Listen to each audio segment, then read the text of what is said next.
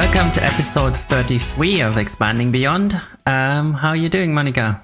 I was enjoying one of the last few days of sun, I assume, looking at the forecast. Uh, and also the fact that uh, uh, daylight saving time will soon be over. So I was on the balcony, basking in the sun and reading some books. So pretty good.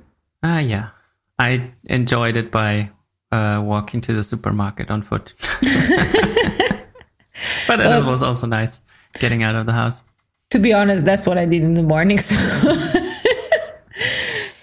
All right. So uh, I think it was last time where we uh, celebrated. Did we celebrate the 2,000 downloads across all episodes? I don't know. Maybe I it was think just we did. Yes. Yeah, and this time we can celebrate this the the first month with more than 200 downloads, which was Thank September, you, which was. I mean, that's pretty cool already. So it also is our best month, actually. Well, basically comes from from that statement, but it is really cool. It's been steadily uh, growing, and it's just amazing to know that. Well, I probably said the same thing last time that people are actually listening to this. No, but literally think about it. Still like cool. 200 people listening to what we say. Yeah, maybe it's not 200 people, but you never well, know. More than zero. Let me dream. Really good. it's a small conference. Mm-hmm. That's true. That's true. Yeah. Those are the best ones. Yeah. Yes. I miss conferences. Hmm. yeah. next year. Next year. Next year. All right. So uh, I don't have really any topics to discuss this this week. The last uh, the last week or a bit more was a bit tumultuous, and I'm not sure I should talk about stuff in that state. I will come back with stuff next week or the next time, basically. Um, but you have interesting topics to discuss, Monica. I hope they are to you as much as they are to me. What happened in the past couple of weeks well, it's not really just the past couple of weeks, but it became more uh, more present uh, at that time. The team I'm leading is about uh, allowing the company to uh, get access to new markets, mm-hmm. and uh, with uh, new markets come new responsibilities. That's a bad joke, but it comes, you know, the difficulty of dealing with multiple audiences and multiple languages, especially in a highly regulated environment like that of health uh, mm-hmm. and uh, medical devices. So um, I was used to Freeletics application was translated in uh, localized in nine different languages. Mm-hmm. We had uh, the the usual ones, you know, like English and French and uh, Russian and Italian, of course, uh, of course, uh, and so on. but we also had something a little bit more peculiar, like Russian, and yeah, okay, but Japanese and uh, Polish, to name a couple, and mm-hmm. Uh, Portuguese, because uh, our second best market back in the days was Brazil. So I was used to, since it was always the aim of the company to get to as many people as possible out there. I was used to a certain process. It's like when I joined, there was already a localization team of one person, uh, but still, mm-hmm. uh, she was man. Well, she was managing everything, to be honest. But there were plenty of you know uh, translators. Uh, these were uh, freelancers. So she was doing uh, project management there. There were inside the company people that would be called language owners and would double check and do internal QA on uh, on languages because. Mm-hmm. Our app also has videos, for example, and you have to translate also those videos and so on and so forth. Anyways, so I was used to have a certain structure already, and it was really an a no-brainer uh, that of saying okay let's let's translate the app in an, in another language i mean it still took us four months to do it in in polish but whatever uh, did you have enough space everywhere for the words? that was one of the issues that's exactly what i'm talking about it's like these languages can be so complex for example i learned that uh, polish doesn't o- doesn't only has singular and plural, but it actually has different uh, wording, the, different way of uh, like writing the words based on the numbers. So if it's one, two, five, ten, and multiples of 5 So it's not enough, you know, like in in Ruby, you have this YAML file where you have all your translations and Ruby is super, in, uh, sorry, in Rails. And Rails is super smart. Like if you put one, uh, it's gonna be for uh, singular, and if you put, uh, I don't recall what it is now. Do you remember? Is it n or something like this? More, I don't. I, I don't recall. Anyways, there's a way for the the framework to pick up the right the right translation uh, of a string based on how many of those things there are uh, currently in uh, in in the in the application. Yeah. So the language does that magic for you, but I don't think the language really thought about you know how to deal with languages like Polish. Uh, so we had to come up with our own way of doing this. Also because on the other side, the clients, uh, the mobile clients, have no idea and have nothing like this. So uh, coming from yeah, Although today I think Rails can handle uh, sort of the international internationalization framework can actually handle these cases. yeah, but, we were talking yeah. about some time ago. Yes. Yeah. but still the the the clients had never encountered anything like that. So we had to also make them work uh, properly and so on and so forth.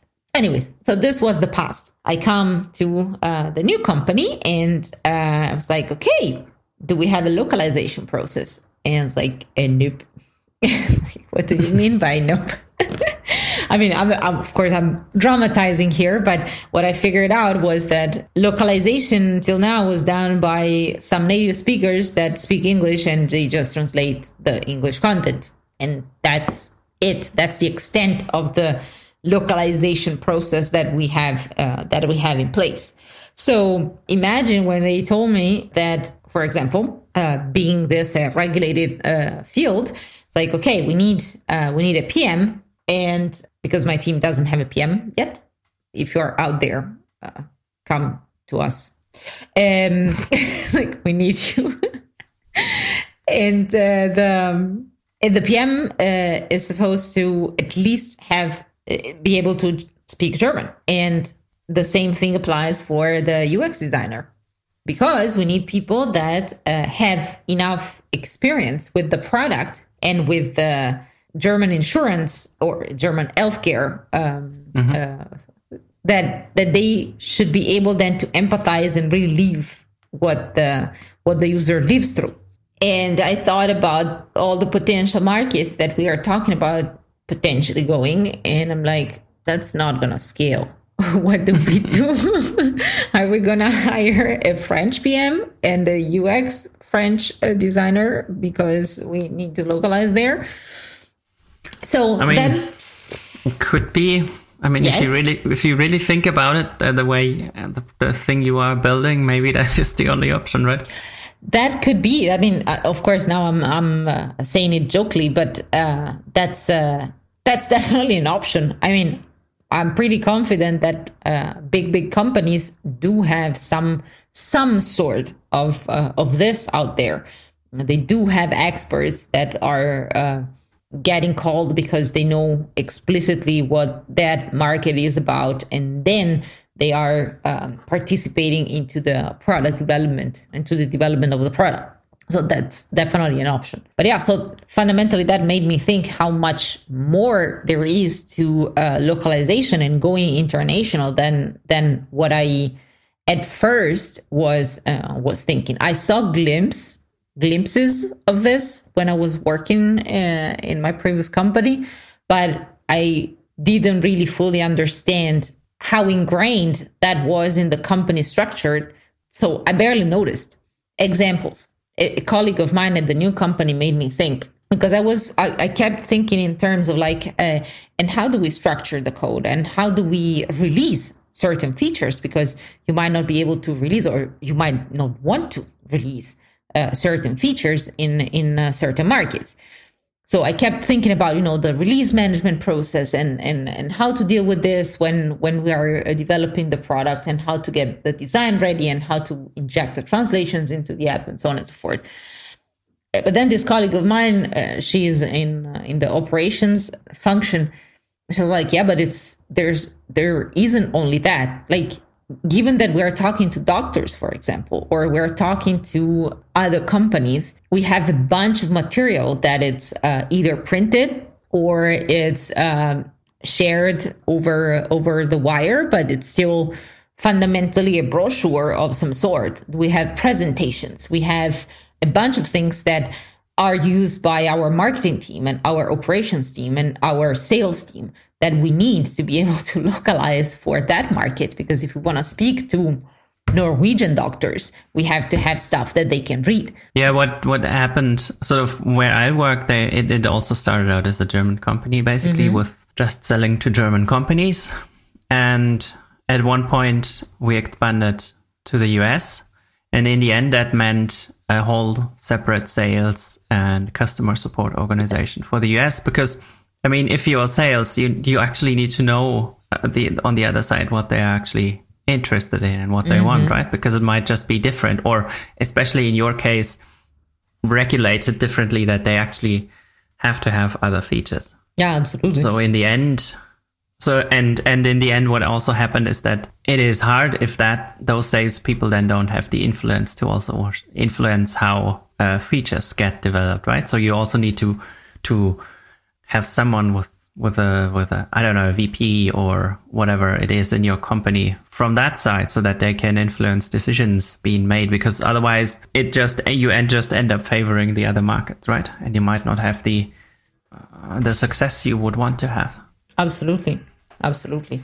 This was one of the examples that I uh, brought with me uh, from uh, from Freeletics. I remember we launched this app. This was the nutrition app, and we dedicated a lot of time to think about the recipes and how you know this would be uh, mm-hmm. done and and so on and so forth.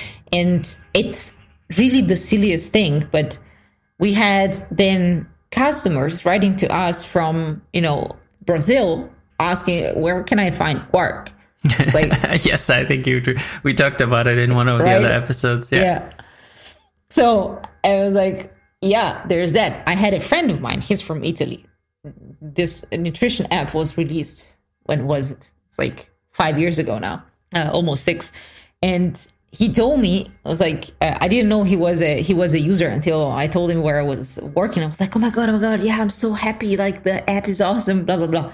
And he told me that uh, via our app, he discovered avocados because avocados, people, they weren't a thing in Italy. They, they were not, totally not. And to this day, if you go in some places, not likely to find them.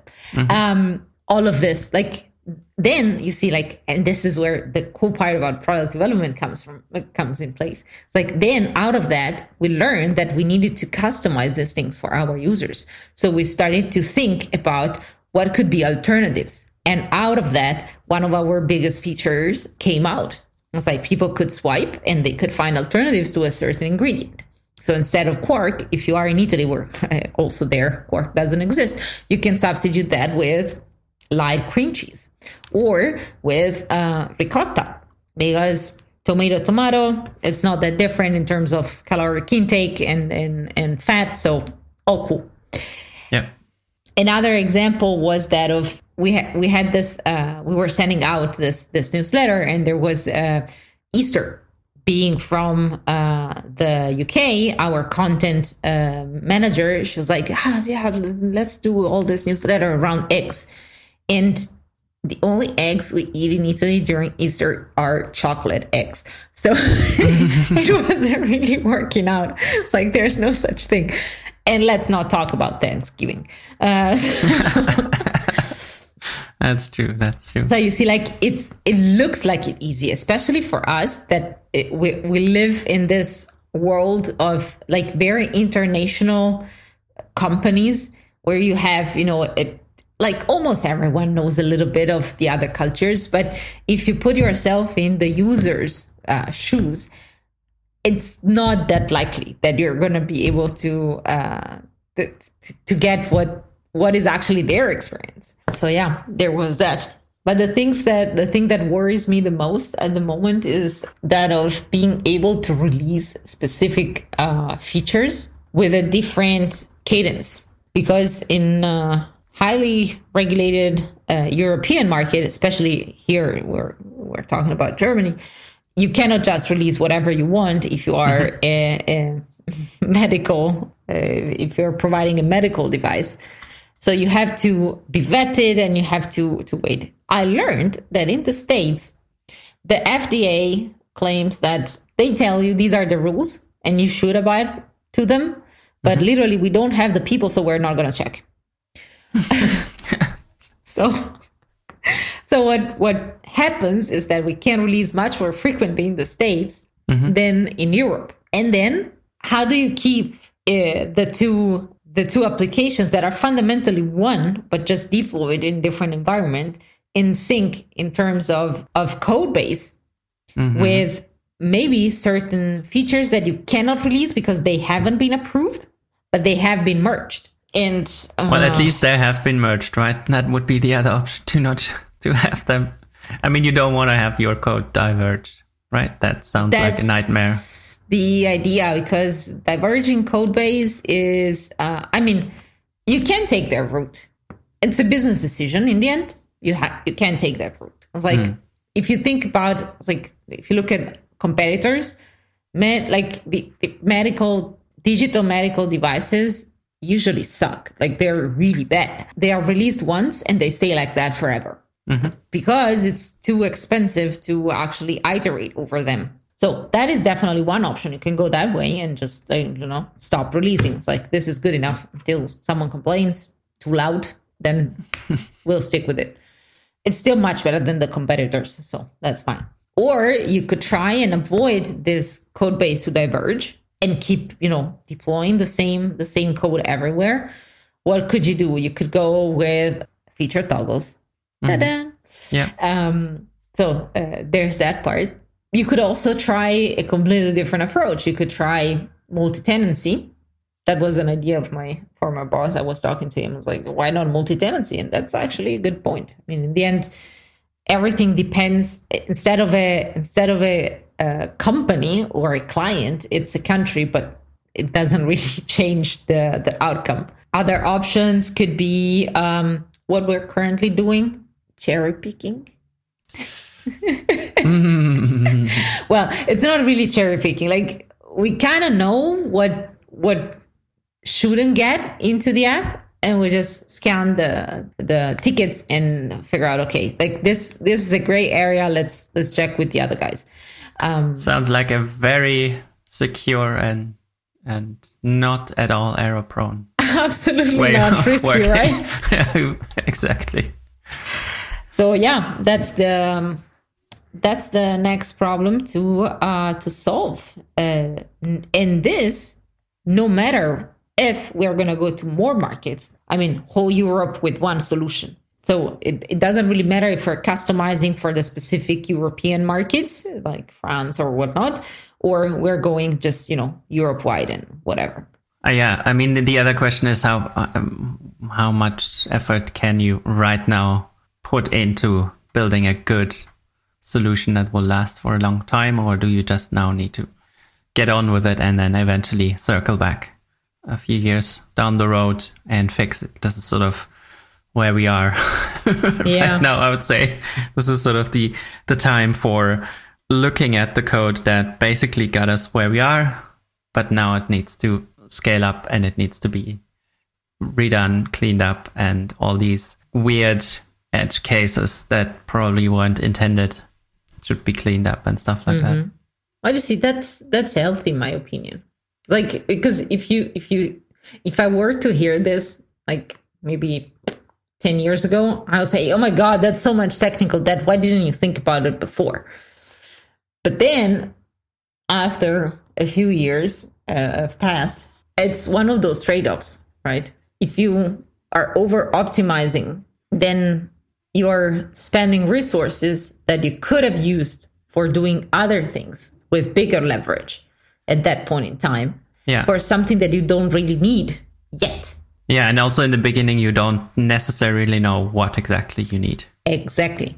So the th- the thing that we build now, uh, this is not something we could have built in the beginning because because we didn't even know what we would. Well, we sort of I mean, it worked for a few years, right? But now we sort of have this this use case that's more or less clear, and that you could sort of fit things into it, and it's it's more of a framework, and now we can sort of build that thing. But back in the day, we were just trying it for the first time, and we couldn't even have have built what we we do now.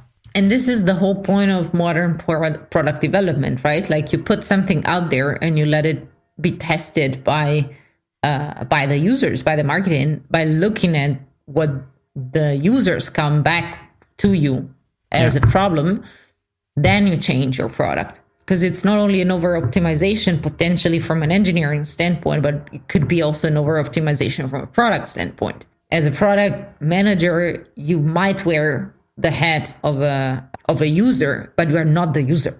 So in the end, uh, ideas still need to, ba- to be validated. Yeah, exactly. And you also don't want to spend on that level too much time uh, before you try it out. Yeah.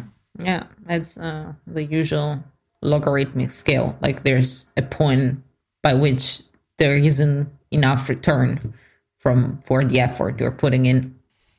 yeah, it's always the same, right? Yeah. Yeah. same thing with estimating how long stuff will take. yes. Like it gets closer to to to truth, to you know being true, but on it's not hand, that useful. Yeah, you could have started building it already. Yeah, and validated. so yeah, it's a it's an interesting challenge, especially with with the awareness that again, like this this moment of realization that that you need a bunch of other people to support this kind of effort. It's not only an engineering effort or a product effort it's also the rest of the company that needs to to adapt. So you need uh, you need people you need to uh, also think. And it's not only your team that thinks about it but the whole company has to think about it. All the other product teams have to think about it. Like we're optimizing this onboarding for the us market. Is this going to work in brazil or south africa?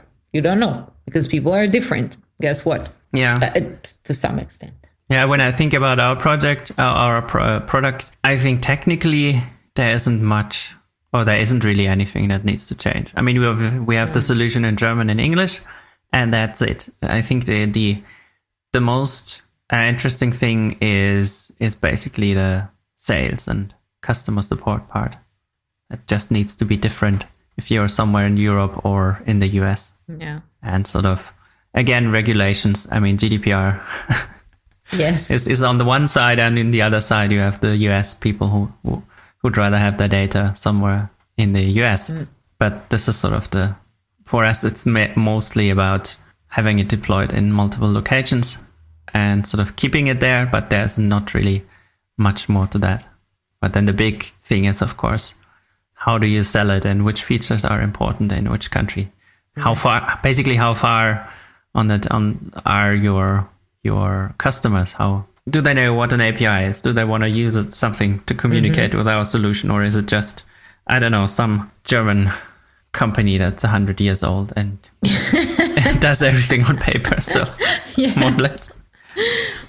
And there's for us, there's another dimension still to it that is that of decoupling the language that the user speaks from the region where the user is mm-hmm. uh, in this day and age where uh, we're talking about remote working for once. So I could be easily an Italian, uh, but working for an American company that offers our product as a Kaya's product as a as a benefit. Mm-hmm. And or I could be an expat like me, living in Germany, not speaking a word of German, and uh, I would like to have access to that to that application.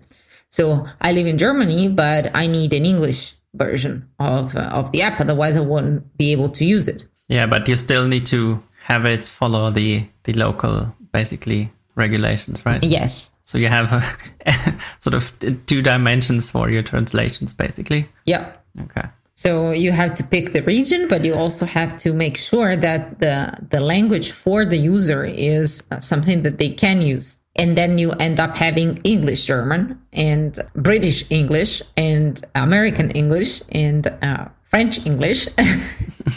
so, and we all know that the more incognita in the in the equation, the worse it becomes to find a solution. Lots of work ahead in that area. Yes, yes. Then, which leads us, I guess, more or less to the second topic. Because someone needs to decide what to do. exactly.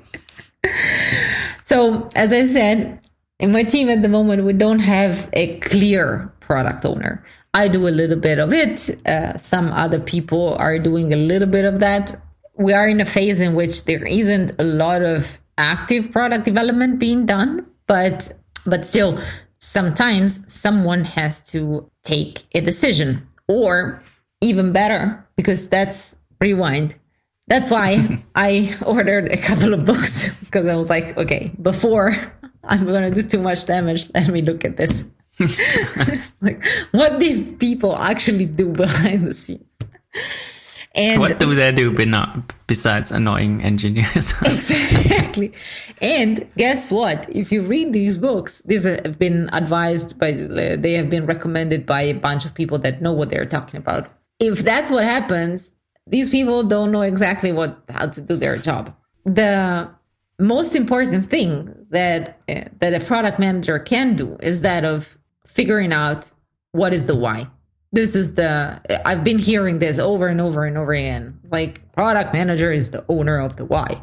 Mm-hmm. Uh, and unfortunately, this very often translates into they're also owning the what because they are the one that are taught that they should decide what in the end gets uh, done. Mm-hmm. But that's a very different topic. The why actually translating to understanding how to reconcile the business goals with the user problem, the user's problems, the customer's problems, and finding the a good match for that. It's a very difficult job in the end because you have to find that match while taking into account all the inputs coming from all the different functions that are experts in their own field, right? So you have your engineers that are telling you something. Uh, you have your uh, UX designer that tells you something different. And then you have the product marketing manager that is telling you something different. And you have to find, you know, the the optimum out mm-hmm. of all this information to go and and and literally prioritize based yeah. on what is possible, right? So when the product manager comes and annoys you, it's not supposed to happen. Uh, what I found invigorating by I, I started reading uh, this one book is called Build um, Escape the Build Trap, and was that the the process that oh, I mean it's uh, it's a big word, but the process described there was um, literally this: like you come to the team you work with with the with this objective that you want to achieve. We want to uh, let me think of an example. We want to figure out uh, how to solve the user's problem of going to the gym every time they want. Staying fit. Mm-hmm. and how do we do that? So the product development actually uh, product development process changes over time you go from this initial phase. I mean, uh, to some of you, I know I'm preaching to the choir, and you're right now you're all like, "Duh," but believe me, out in the wild is not that duh. If you are, if you are at this point, because that's the other thing. Like this job, this career, this this skill set and craft is not taught anywhere. I was wondering, like the other day, I was reading a bunch of stuff. I was like, how do you become a product manager? Like, as software engineers, mm. at the beginning of your career, you might be the one like, okay, I'm going to do um, computer science in uh, in college, or you know, it's like I'm gonna. I, I come from a, in Italy. We have this uh, technical in, uh, schools that you can yeah. go to, professional yeah. schools, but there's nothing like that for product managers so how are these people like? Where did they grow from? yeah, where did they come from? Yeah, that's true. Yeah. Uh, so basically, these are people that either learn on the job and then they have to figure out how to do this job, uh, or they learn from from someone else. Um, there are now appearing some, you know, online schools that teach people how to do this and that, but it's nowhere close. Usually, it's it's people from other professions that are then moved into this uh, this part. And if you think about the fact that this is a probably the central role, the central function for a product led company to be functioning, to be able to actually make money, it's fucking insane. yeah. When when you think about it, it is, and it and it's also a very very demanding position because you're also you you are in the end always the one that has has to defend what you're doing, right? Absolutely. And you're sort of at the center, and everyone comes to you. But why why not this way? Why did you not do what yeah. I want, right? And this is very can be very very draining. I've I've I know people that basically stopped doing yes. it because of that, basically. Because that's the other fact and I'm um, using the word fact as a proper fact, that also many, many, many managers, entrepreneurs, C level executives, whatever out there have no idea how to lead a product company. And that's a fact. so these poor people get pulled into this crazy arena and they're constantly told that they're doing the wrong thing no matter yeah. what. Yeah. the engineers are not happy because, hey, we want to have a say in what we do. That's what makes our work meaningful. We are mm-hmm. concept workers. We're not just, you know, code churning machines. Product marketing managers are there to tell you you don't know your market. This is not what people want. The executives like Oba had the best idea ever. We should do this. Believe oh, that's the worst, of course. Right? but so going back to the to what I was saying. You, you forgot end, you forgot uh, sales uh, selling oh, something yes. that doesn't yes. exist yet. Yes, and that's that's even worse, Jesus, because you sell things that don't exist, and guess what? People don't know what they want. They do not know what they want in the end. Mm-hmm. So it's actually you as a company that has to pry that out of your customer's head. In a way, even if you're a product company, you're still a little bit of an agency company, especially at the beginning, right? Like uh, yeah. of yeah. an agency. So that's where the product development process uh, changes over time.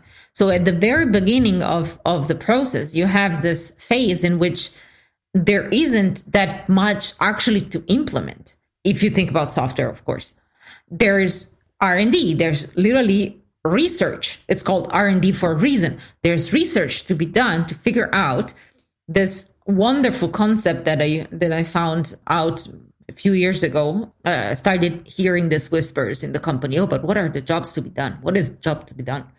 Like, what the fuck are they talking about? then I figured out that that's also this is genius. Um, the products that we put out there, we call them products in also in software, but they're not tangible. These things are not literally consumed, right? These are services that we give our users. And these services are basically jobs that our users want to delegate to someone else. Mm-hmm. If you think about it, it's it, today I was thinking about it. it is it's super stupid example. We all have alarms on our phones because guess what? You need to wake up in time so that you can go somewhere. So you want, as a user, you want to hire someone. That was the concept. You want to hire a product to do something for you. You want to hire a product so that it wakes you up. So it's fundamental for any phone out there to have an alarm function.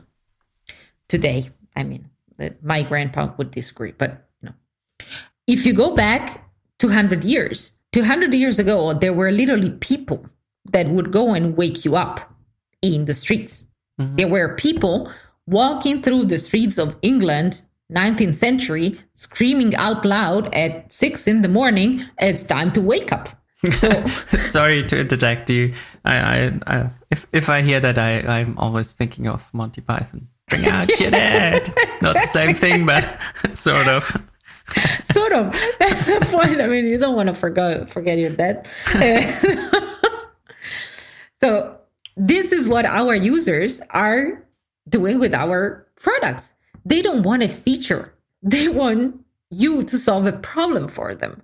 Mm. And these are the things you need to discover in this phase of, you know, it's a guessing game in a way. Some things you might know because you have been in the field, because you are one of those users, and so on and so forth, because there's research done already about that.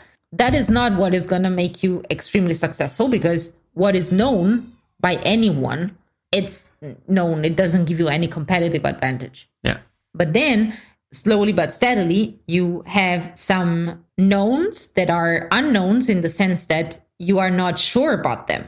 These are things that, you know, there these are patterns that you might see, that you might notice, but you want to validate those. And then you get out there with, you know, an experiment, you get out there with an A/B test, with uh, with an MVP, just trying to figure out if users want that. There are then unknowns un, uh, there yes there there are unknowns in general that to you are still kind of known this this is what in the book they described as intuition. This is stuff that you say oh my god is telling me that this is right. And again this is something that you want to validate. So you know same uh, same uh, same trick. But then there are the unknowns unknowns. These are things that you don't know and that you don't even know how to formulate the question for for those. So fundamentally what you do by doing this research this is stuff that comes out when doing ux research that it's you know it's like it's that moment of enlightenment i was like oh my god i never thought about this mm-hmm. i was talking with my mom and and she said x i was like this was super annoying to her it's like i never thought about it because i would never be in that situation myself and this is not our target, but maybe there's something in there that we need to explore. And this is where you do more research. So as a product manager, in the end, what you do, you are literally expanding over time the areas of the of the knowns, trying to catch up or to stay ahead of your competitors on the unknowns, because that will give you the competitive advantage at, mm-hmm. at some point. So yeah that's that's where what was interesting about what what uh, what i was reading right now about the why because this is also important. Like we were joking before you know about people being annoyed engineers being annoyed about about the the, the product managers. Like engineers gets get annoyed by people that tell them how to do their own job and what to do but that's not just engineers just literally everybody i mean like Have you ever tried doing the, filling like the, the, the washing machine with with the, your mother on the back? I was like, have you separated the the colored from the whites? I was like, yes, of course I have done that. right? It's not fun when you know what you are doing and you want to know why you're doing certain things so that you know you know exactly where to go and and what are the boundaries what is the framework what is the play, playing field and so on but you you don't want someone to tell you exactly every step of the way where you should put your foot. yeah, that's that's more. Now we're in the uh, parenting lessons uh, arena. I think you want to. I mean, obviously that happens to me too, where I say, "Hey, you should do it that way," but in the end, uh, at some point, you have to explain why mm-hmm. you, you are saying that. This is very easy to to just tell someone to do something yeah. and not explaining the why. This is also what makes, again, management uh, difficult because you can tell people exactly what to do. It's called micromanagement. Or, I mean, it depends. Like, if you have someone extremely junior, it makes sense, you know, to show them the way. Mm. Sometimes, uh, don't treat people in a patronizing way. But the more the people you lead, the people you manage are the team you manage is uh, is getting uh, experience. The less they're going to need that, the more they're going to need, and that's the direction where we're going, and that's how we're going to do it. So fundamentally, going back to to to product development, there's this uh, trifecta, right? Like uh, the why, uh, the how, and the what. And who is the owner of the what? the owner of the what, it's literally the team. And this is where it, it oh, a few pieces started to make sense in my head. I was like, this is exactly what Agile speaks about when it talks about cross functional teams. Mm-hmm. It's like, okay, now, I mean, Scrum is getting a dirty word, but it, like, bear with me. Across, when, when Scrum says that the team has to be a cross functional team and has to be the owner, when I started reading about Agile or like 15 years ago, I was like, what does this mean? Like, I don't understand. what do you mean? But it's exactly that. It's that collaboration where the product managers comes to the table with guys, this is the goal that we have as a team. This is the objective we want to reach. This is what the market says. This is what our our users are saying.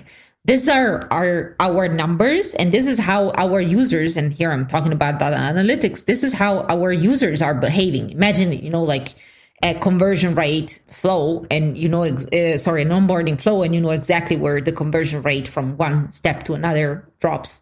Mm-hmm. like this is how the users are behaving. Like how do we get from this situation to what we want to have? Like our user research our ux designer tells us that this this and that are the faults of of our uh, of our onboarding. How do we get that? And this is where you know it's like that collaborative feeling of you know being really co-owners of of what we are building uh, comes. And uh, i rest my case.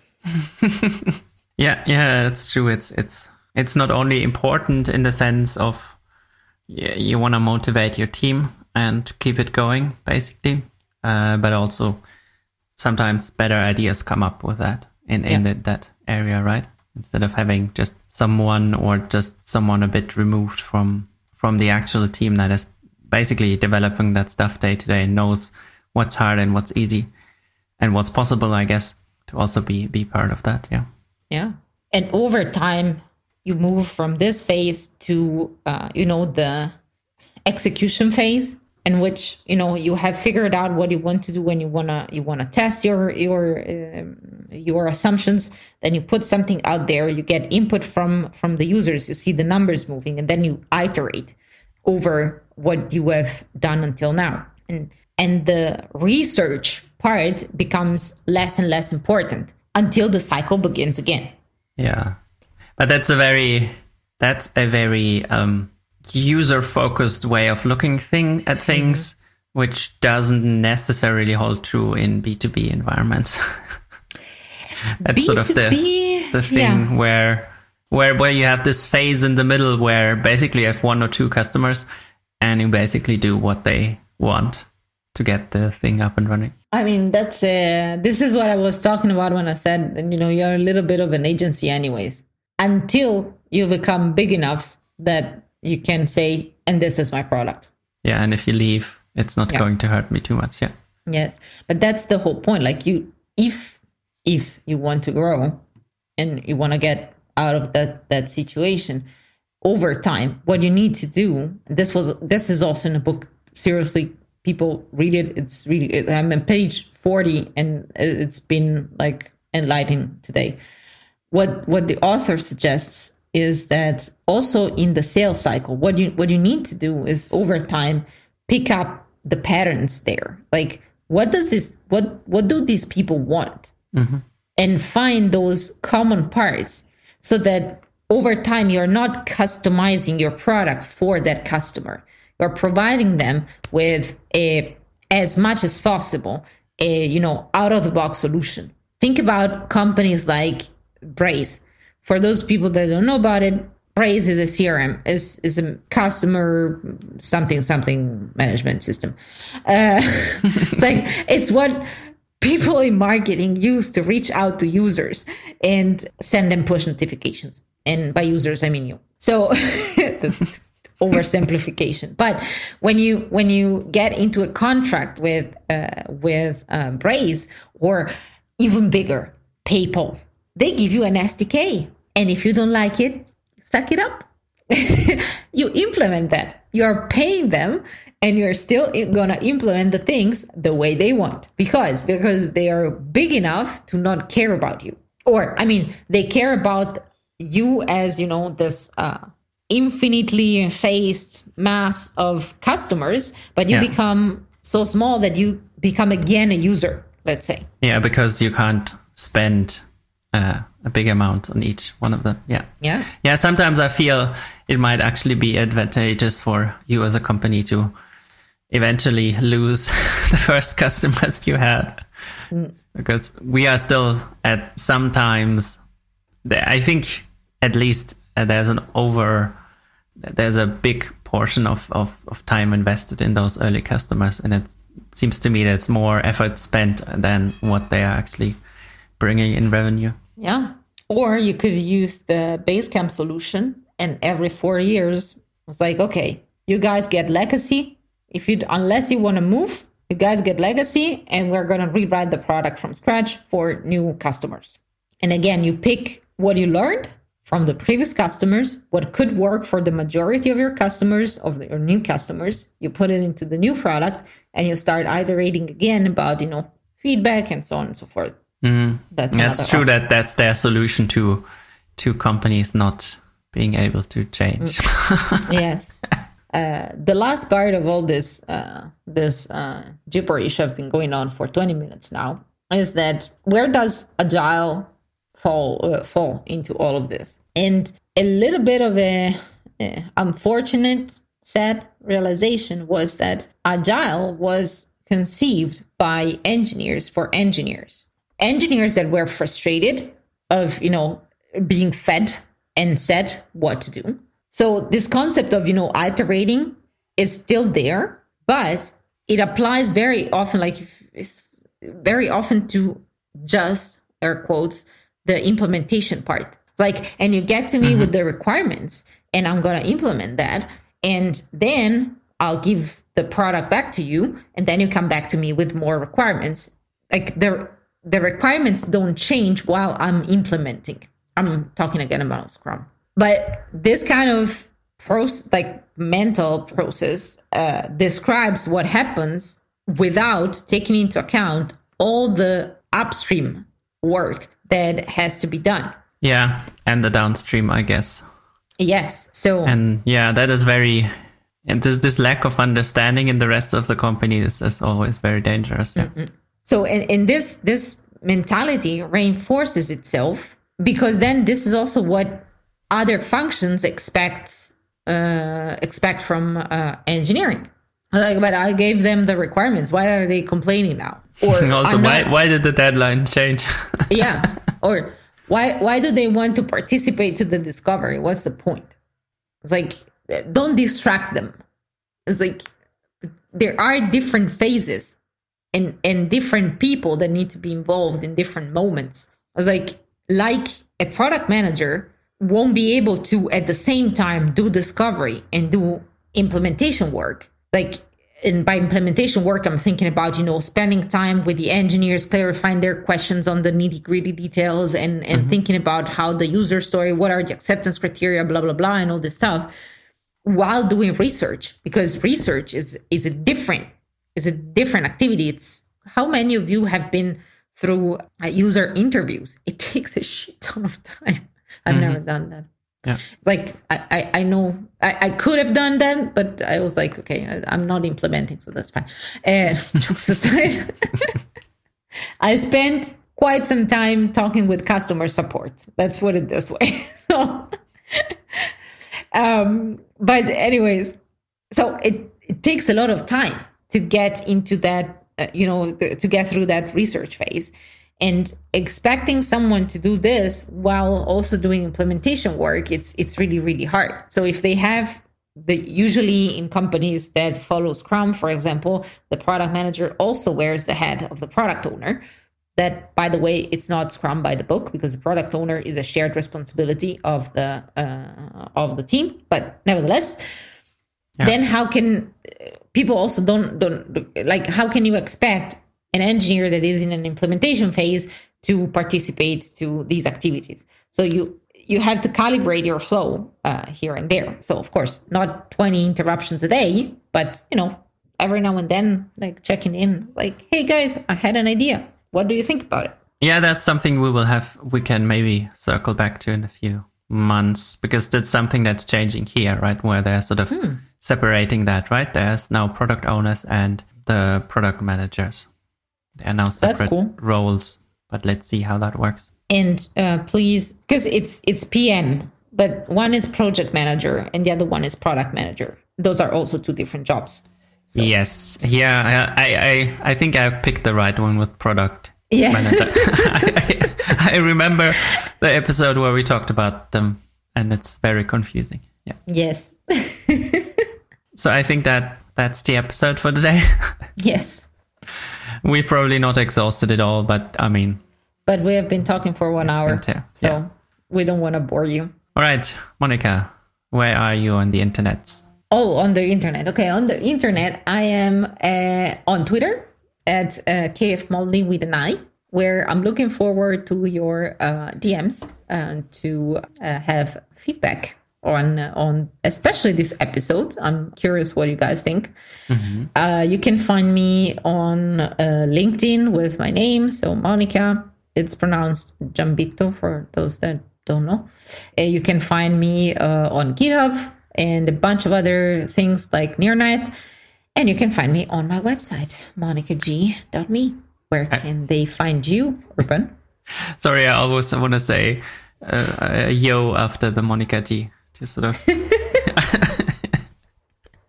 anyway, uh, you can e- also email us at hosts at expandingbeyond.it if, if, you, if you'd rather uh, send us feedback or questions that mm-hmm. way.